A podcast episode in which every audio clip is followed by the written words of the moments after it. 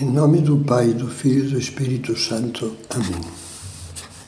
Vinde, Espírito Santo, enchei os corações dos vossos fiéis e acendei neles o fogo do vosso amor. Enviai o vosso Espírito e tudo será criado, e renovareis a face da terra. Continuamos com as nossas meditações sobre o otimismo num tempo de sombras.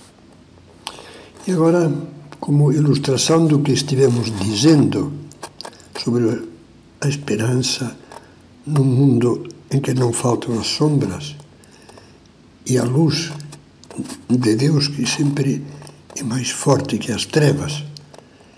Como ilustração disso, gostaria de comentar brevemente um, um, uma comparação, uma, um símbolo e um episódio, episódio histórico. E vamos começar. Primeiro a comparação. Sempre insuficiente, como é lógico, quando se trata de expressar realidades divinas. Não sei se você assistiu a um documentário excelente, antigo, sobre o deserto da Namíbia, na África. Creio que na versão brasileira se chamava, com um toque de humorismo, os bichos também são gente boa. Mostrava a desolação espantosa desse deserto da Namíbia na época da seca. Quem não conhecesse a realidade diria que era como um Saara irrecuperável. No entanto, como acontece de modo análogo no nosso sertão nordestino, quando chegava a época das chuvas torrenciais, o deserto acordava estremecia, pulsava, transformava-se num jardim exuberante, exuberante de vida vegetal e animal. Árvores frondosas carregadas de frutos, arbustos, capim à farta, bandos de elefantes, búfalos, gnus, macacos, lagos atulhados de peixes e povoados por inúmeras aves. Pensando nisso, acho que você tinha o pessimista, perdão, tinha uma visão saariana do mundo atual. Mas não se esqueça de que, mesmo no pior momento, a semente de Deus, que é como uma vez na sua primeira carta São João, São João fala do Espírito Santo, a semente de Deus, ainda que não se perceba e pareça ter morrido, está nesse nosso mundo atrapalhado e mantém nele a sua fecundidade divina.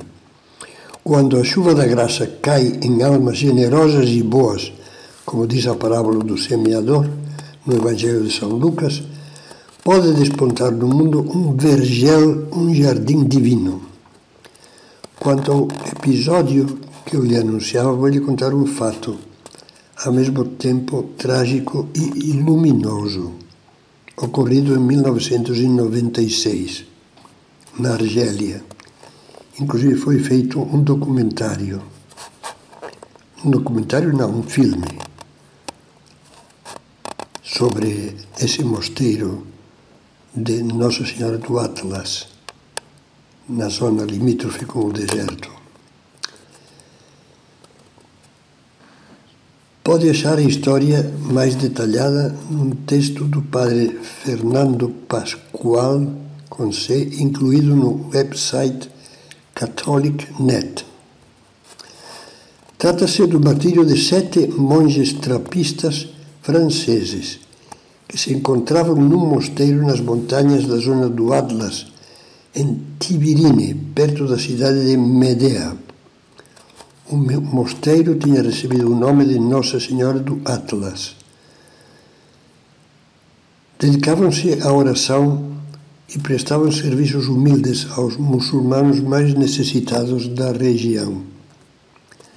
Em 26 de março de 1996, sete monges desses mosteiros foram sequestrados por um comando de terroristas islâmicos radicais.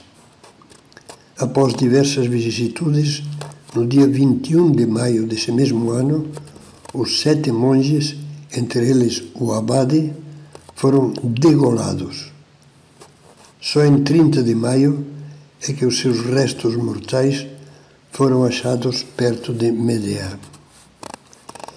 Entre dezembro de 1993 e janeiro de 1994, o abade do mosteiro Padre Christian de Chergé, prevendo esses trágicos eventos, havia escrito um testamento espiritual, testemunhando nele o seu amor a Cristo e por ele a todos os muçulmanos, muçulmanos da zona.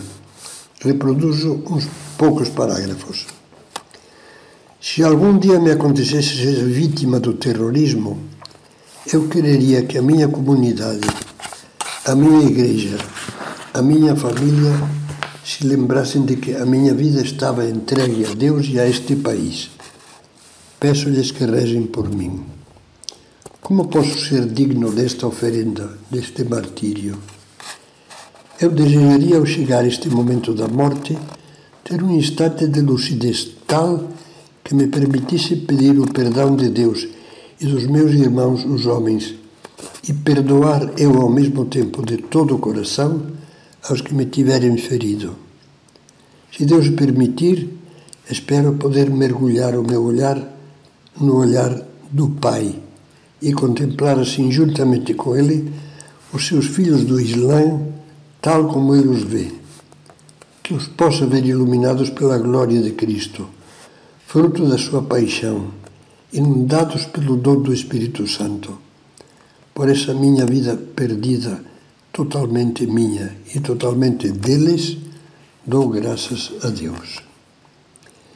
Finalmente, dirigindo-se ao seu futuro assassino, escrevia: a ti também, meu, meu amigo do último instante, que não sabias o que estavas fazendo. Também a ti dirijo essa ação de graças e peço a Deus que nos seja concedido reencontrar-nos no céu como bons ladrões, felizes no paraíso, se assim Deus Pai nosso, teu e meu o quiser. Amém. Injalá. Esse monge, você acha que um dia verá esse sonho realizar-se? Parece muito difícil, não é? Mas olha, Deus faz coisas incríveis com a sua graça, sobretudo em resposta às orações dos que creem nele e o amam de verdade. Penso que esses monges, ignorados de todos e perdidos nos confins desérticos da Argélia, encarnam o mistério do grão de mostarda especialmente encarnam o mistério daquele grão de trigo de que falava Jesus pouco antes da paixão. Se o grão de trigo caindo na terra morrer, morrer por amor, produzirá muito fruto. A força do amor cristão e os seus frutos impressionantes não podem ser pesados por nenhuma balança humana. Mas justamente esta história nos levará a ir aprofundando, dar mais um passo nas nossas reflexões, nas próximas meditações.